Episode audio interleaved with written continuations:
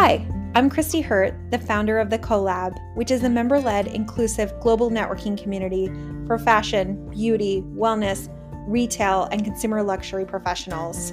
Every week, two members interview each other, so you'll get to hear two different stories. I hope you'll learn from these stories, listen to them, share them, and join us and tell your own story. Welcome to the CoLab Career Stories podcast. My name is Tia Tappan. Hello, everyone. And I am interviewing the incredibly sharp and talented Josanta Gray Emegano, founder of Grayscaled Media. Um, and she's based in Los Angeles, correct? Yes. Thank you so much for having me. I'm so happy to be collaborating with you on this to just give the people a little taste of what we work on in beauty. Yes, absolutely. So I wanted to um, also give you a chance to elaborate on the uh, more of what your your past role was. I see that you were, you know, the AKA, you're the Olivia Pope of beauty. if you can explain and elaborate more, give the people more of what that what that means. Yes. So, for those not familiar, currently I'm the founder and CEO of Grayscaled Media, which is a boutique brand management firm that specializes in helping small business owners gain access to major retailers across the country. So, if you have a product based business and you've dreamed of having your product on shelves in Sephora or Target, I'm able to walk you through that process um, and hopefully help you s- secure the shelf space that you deserve.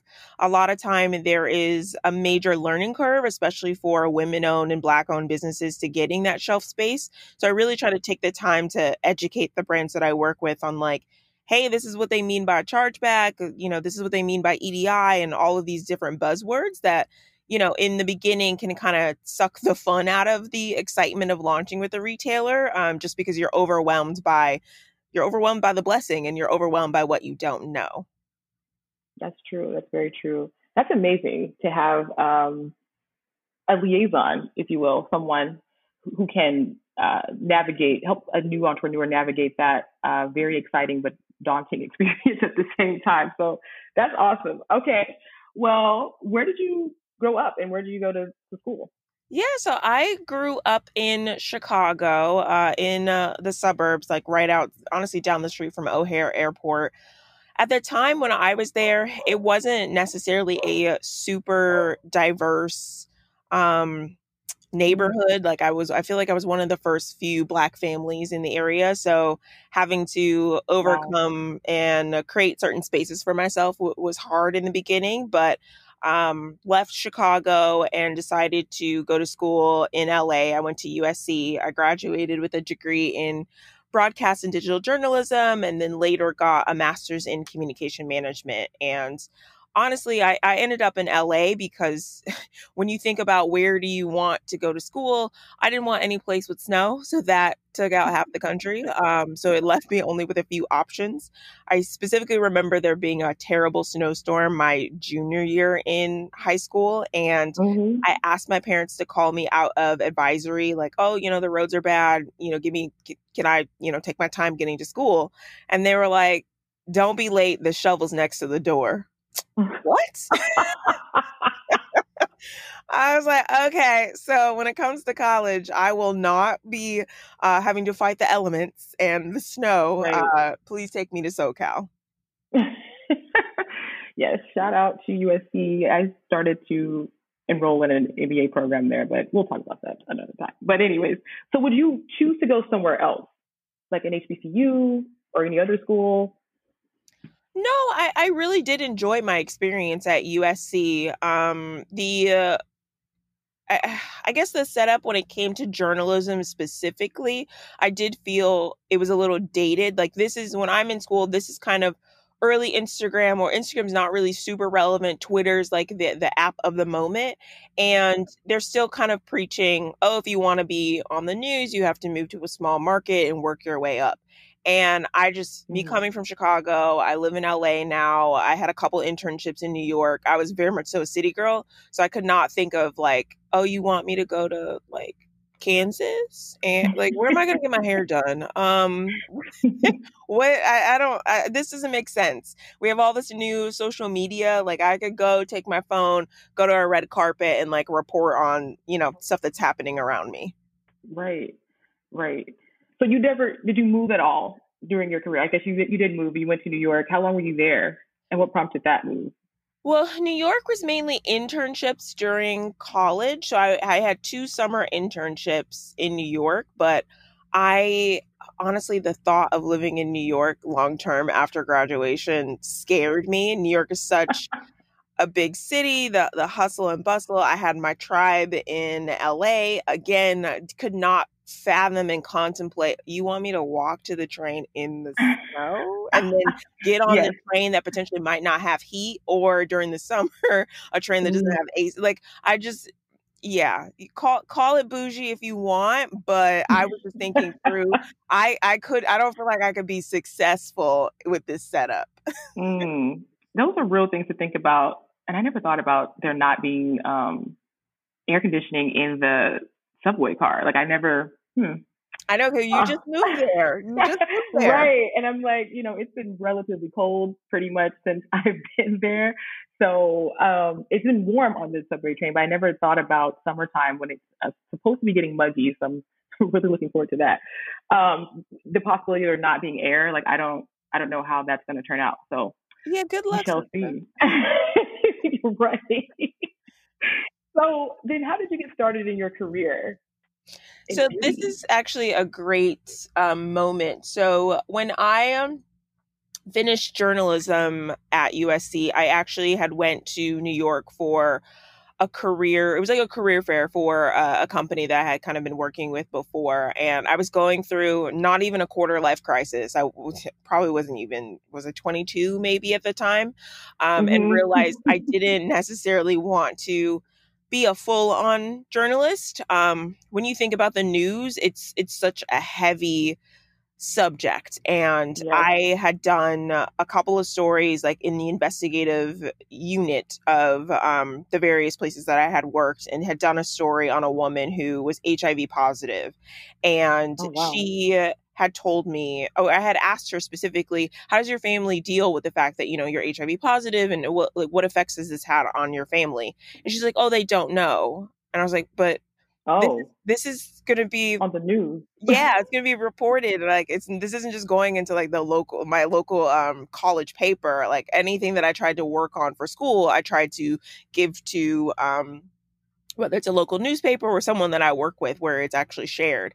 And she was like, Yeah, I uh-huh. want to use your article as like my point of coming out to my family and telling them that I've had this diagnosis because they thought she, I guess, had cancer or something.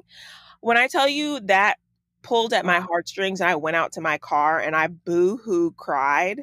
I just yeah. couldn't take I couldn't take that weight. And I was like, this is actually what every day might be like. You have to report on disasters and negative things that are happening in the world 24 7. So I had like a little crisis of what am I going to do? How am I going to pivot? Mm. Um, and went to New York for this career fair and ended up actually sitting in front of a recruiter for CAA. And Wow.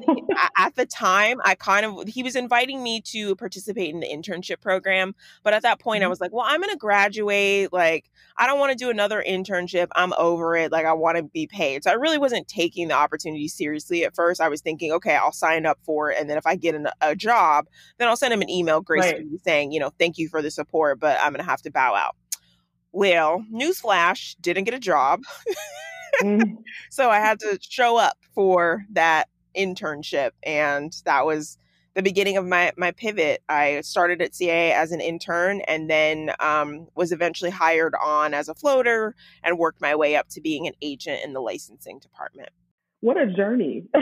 Yeah, that yeah. is so inspirational. I'm like, wow, okay. Um, trajectory is is just whew, and pretty fast too. It seems. Yeah, like and I, I made a, lot of. I I think some of parts of my career I think oftentimes when we speak to people about their journey, we're like, oh my God, this is amazing. Like, how did you do that? And some parts of it are legit, not some parts, all parts of it are legitimately just God and being at the right place and right time. Because, Amen.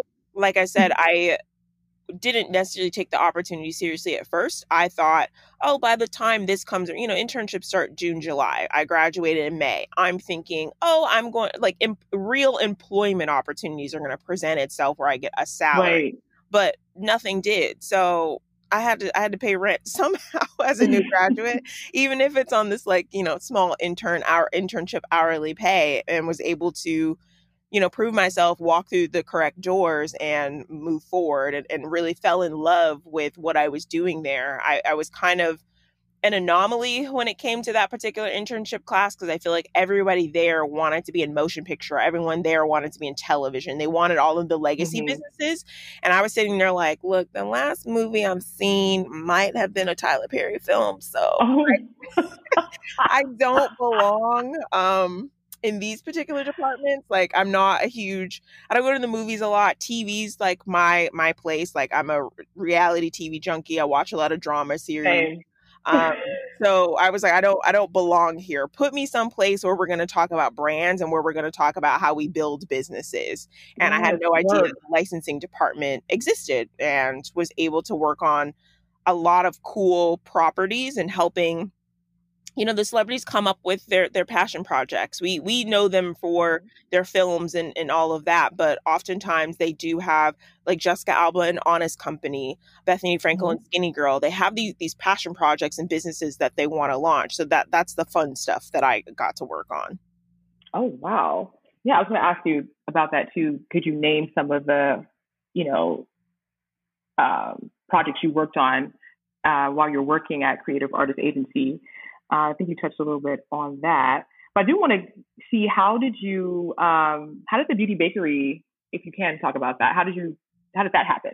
Yeah, so Beauty Bakerie came about because while I was at the agency, um, I Gabby Douglas had basically said, you know, I want to work in this space. And a lot of people know uh, Gabby Douglas for being this amazing Olympian and gymnast. She's such a sweetheart. And I enjoyed working with her and still uh, kind of connected with her and her family to this day. And wanted to be known for more than just her leotards and Nikes. And at the time, Beauty Bakerie had reached out, you know, wanting to do a brand partnership and licensing deal uh, with with a talent to continue their their growth and their marketing awareness. And I pitched Gabby, and it worked. And there were so many synergies just between the founders and like Gabby and her her mom and, and their particular history. And we all kind of under like it, it was amazing because on my end we have a black agent, which there's not that many black agents at these major right. agencies. I'm working with a um,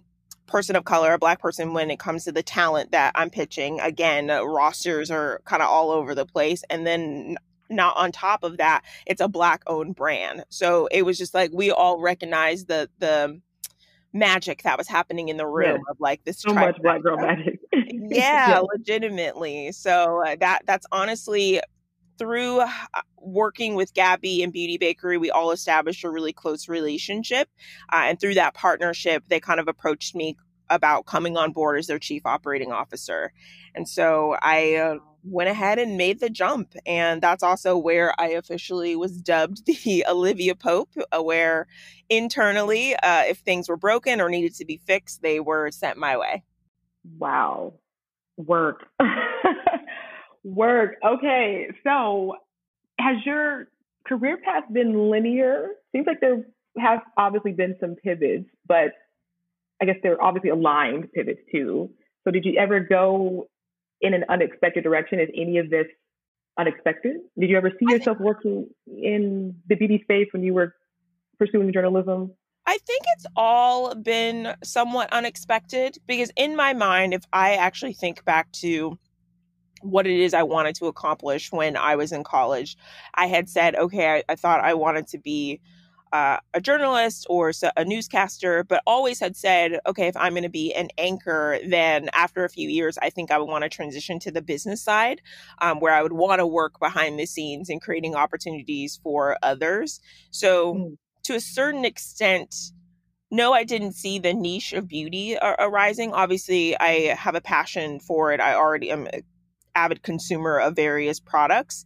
Um, but the key notes or the footnotes that I had put into place in college for what I thought my career would look like kind of have come to fruition. I, I have had opportunities where I've had to go on the news and represent uh, various brands that I work with, done various podcasts, and really have positioned myself as a thought leader in beauty and in retail. So it's come to fruition in, in different ways, but every jump that I've made has made sense and has pre- prepared me for for the next role. And so when I started Grayscaled Media, it really is a culmination of everything that I love to work on. Like I specialize in working with fashion and beauty clients. I, I, help them do the retail partnerships and retail launches. I still do work on brand partnerships and licensing deals. So it's literally everything that I loved from my previous careers and jobs built all into one.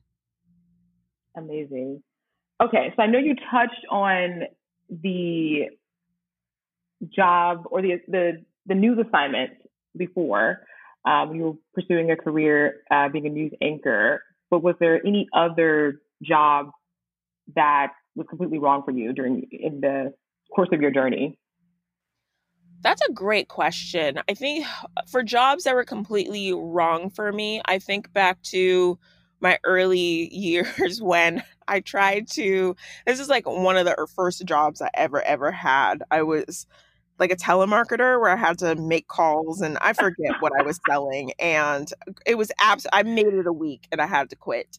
Um, I just could not deal with people hanging up on me. And then there were some right. people who I think on purpose were saying like certain people had passed away just to like make me feel shitty oh about oh calling them when you know, I'm just a teenager trying to do my job on this like little minimum wage. So that one did not absolutely work mm. out for me, um, where I was terrible at. And there, uh, I can't say most of the things that I've tried to apply myself to, even if mm-hmm. they're not quote unquote what I do from a day to day, there's aspects or skill sets that I've taken from those um, mm-hmm. that I mm-hmm. use today. Like I, I used to say early on that I wanted to be a lawyer, and still honestly sometimes feel, think I don't want to say I have regret, I see that.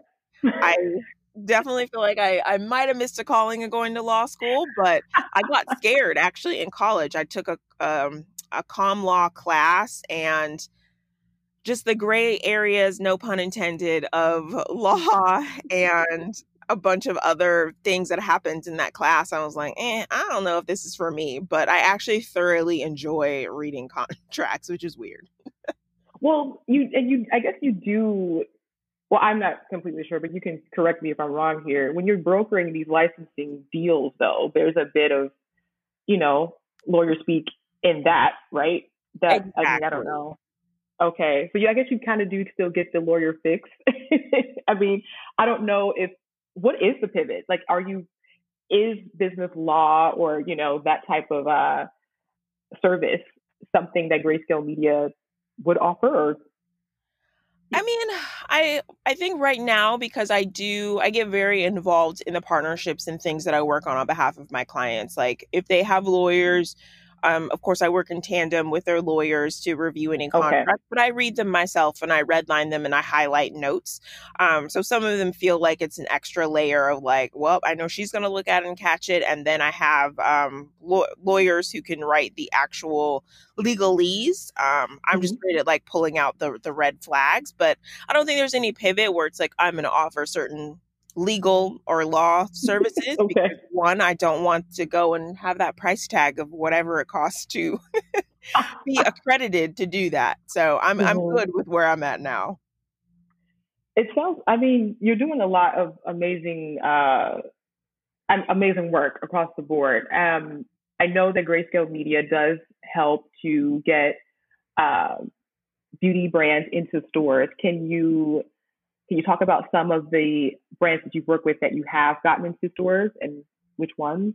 Yeah, so brands that I've worked with to date, um, I have a wonderful hair brand that a hair tools company that I work with called Cosmology. They just recently launched in Urban Outfitters in about forty of their oh, stores oh, wow. nationwide. Um, there are there's a CBD wellness, well, beauty wellness company by the name of Frig that I've worked with. They just launched in the detox market, which is like a clean beauty retailer. And similarly, there's a skincare brand that I've worked with by the name of Folk Beauty. Uh, they just launched in Credo and have a bunch of other like major retailers that are uh, in the works. I'm just blown away. I'm like, this woman is awesome, so amazing, and integral. Well, I appreciate all of your support. You've always been uh, an advocate of mine, and so I always appreciate that you support, and likewise, uh, you know, I try to do what I can for you as well. Absolutely. Um, so, what are you? There's so many things you can be proud about of your career. So, I don't know if you can pick just one, but what are you most proud of in your career so far? What am I most proud of in my career? That is actually a very, very hard question. Be, and I struggle. I'll, I'll, be transparent in saying I struggle with this question because I do feel like, look, right now I'm I'm 31 years old and I've accomplished a lot, and so yes. I think I get in my head a little of like, have I plateaued in life? Like, where where else can I go? Like, mm. I've done I've done quite a few cool things here and there, um, but I don't know what else. You know, like what where else is God going to take me on this journey? Um, so I think thus far, maybe what I'm most proud of is me stepping out and starting my own business because that that's hard to do. A lot of people will start businesses simultaneously while they're working their nine to five, and I just kind of jumped in and, and mm. took the leap of faith uh, and took all of the signs that you know God gave me beforehand. Where literally I was sitting there thinking about like, okay, if I start this business, here's like a couple of people I might want to reach out to. Didn't reach out to them, wow. didn't do anything. I sat on all I sat on all of the ideas I had, and then I woke up one morning to a text message from that person that I said I was going to reach out to and oh, manifested that.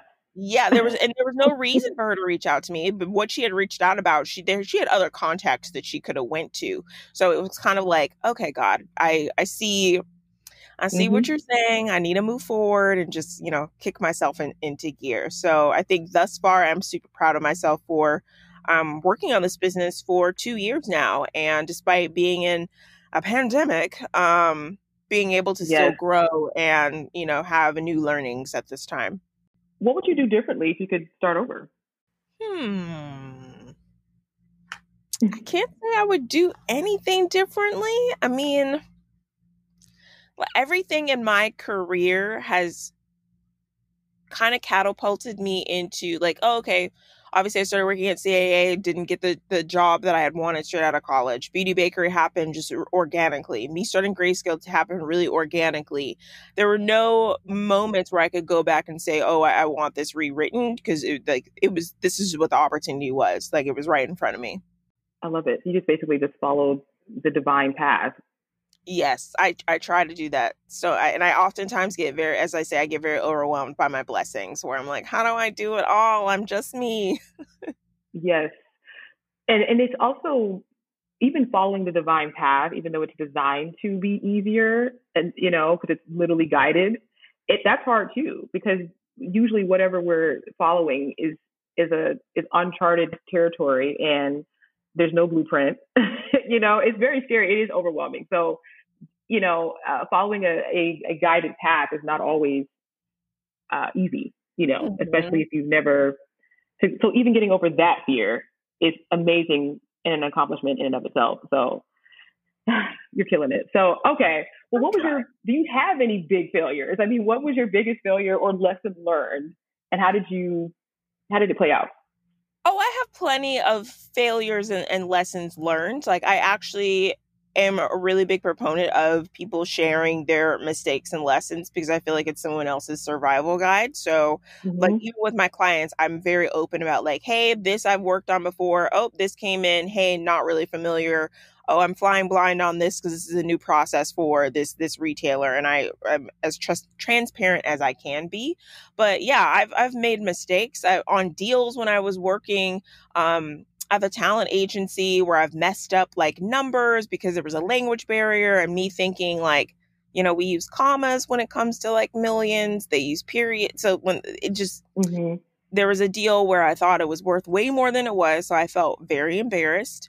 Um, even working with a retailer, I ordered like the wrong amount of, it was like not fixtures, but I think it was like the wrong iPads that I ordered.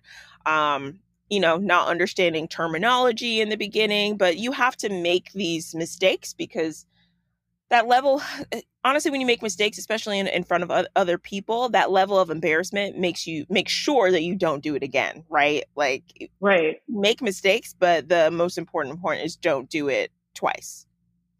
This is true and then making mistakes on a level where you're not like where you're where you're obviously still supposed to be learning right? Where to make a mistake as maybe an entry level person and even an intern is it's okay you know what I mean? To get all those mistakes, I guess get all those mistakes out of the way. I mean, I beat myself up over mistakes too, but they're um, for anyone who may be listening that is, you know, under 25 or younger who also has has that quarter life crisis because I definitely definitely that's relatable. I definitely identify with that. To know that you know you're not really supposed to have it all figured out right away, and that this is the time where you make those mistakes. So yes, make them learn them so that you don't you know repeat them. But yeah, that's. I would uh, even also say if you're 25 and older, like we can normalize making mistakes for that age demo too, because you're going to make st- mistakes you're so right. uncharted territory. So if you're 26 and you decided to start a business, but maybe like you were a stockbroker before and you're now pivoting to beauty, right. you have absolutely no idea what what you're doing in this industry. But that fear of, oh well, I'm older and I should know better, like you don't it's a new it's a new area and so you shouldn't i think that's also something with other working with like a bunch of different founders and and people that are at various levels of leadership and mentorship like when you have a team working underneath you like the the one thing that i would hope anyone that's running a business and has people working for them is that you are graceful um and ex- you allow and extend grace anyone working with you to make those mistakes. Obviously, there mm-hmm. are egregious ones that you can't make that might be fireable offenses, but right. other times, like be uh, extend that grace to people that work for you because obviously they're not trying to be malicious in taking your business down, but they're also learning. Correct. Absolutely. That's good advice. So, what's next for you? Next is continuing to grow and um, working with as many clients as I can. I've recently launched a uh, e-course platform called From Gray to Green, specifically for entrepreneurs who are looking to launch product-based businesses. So it literally walks them through, like, here, get Shopify. Here's what you should do for shipping. Here's what you should think about, um, and the questions you should ask your vendors. And then I also have a How to Pitch a Retailer course. So for next, wow. it's, it's really leaning into my online school platform because there is only one of me to go around. So I can't necessarily take on as many clients one on one, but I still want to be of service to as many people as possible. And the school and having these courses allows me to do that. Oh my gosh, those are great, great resources. That's amazing. All right. That's, this is amazing. Is there anything else you want to add before we wrap up? No, I like look anyone that's interested in uh, checking out uh, my company, grayscaledmedia.com, and then from graytogreen.com is where you can access the courses. But I appreciate you interviewing me and giving me a space to tell my story. Absolutely. This is an amazing story as that I can listen to you talk all day, like seriously. So thank you so much for allowing me the opportunity to uh, get more about your career and, and you as a person. This was amazing. Thanks for listening to the CoLab Career Stories. Follow us on social media at Join the CoLab and join us so you can tell your story.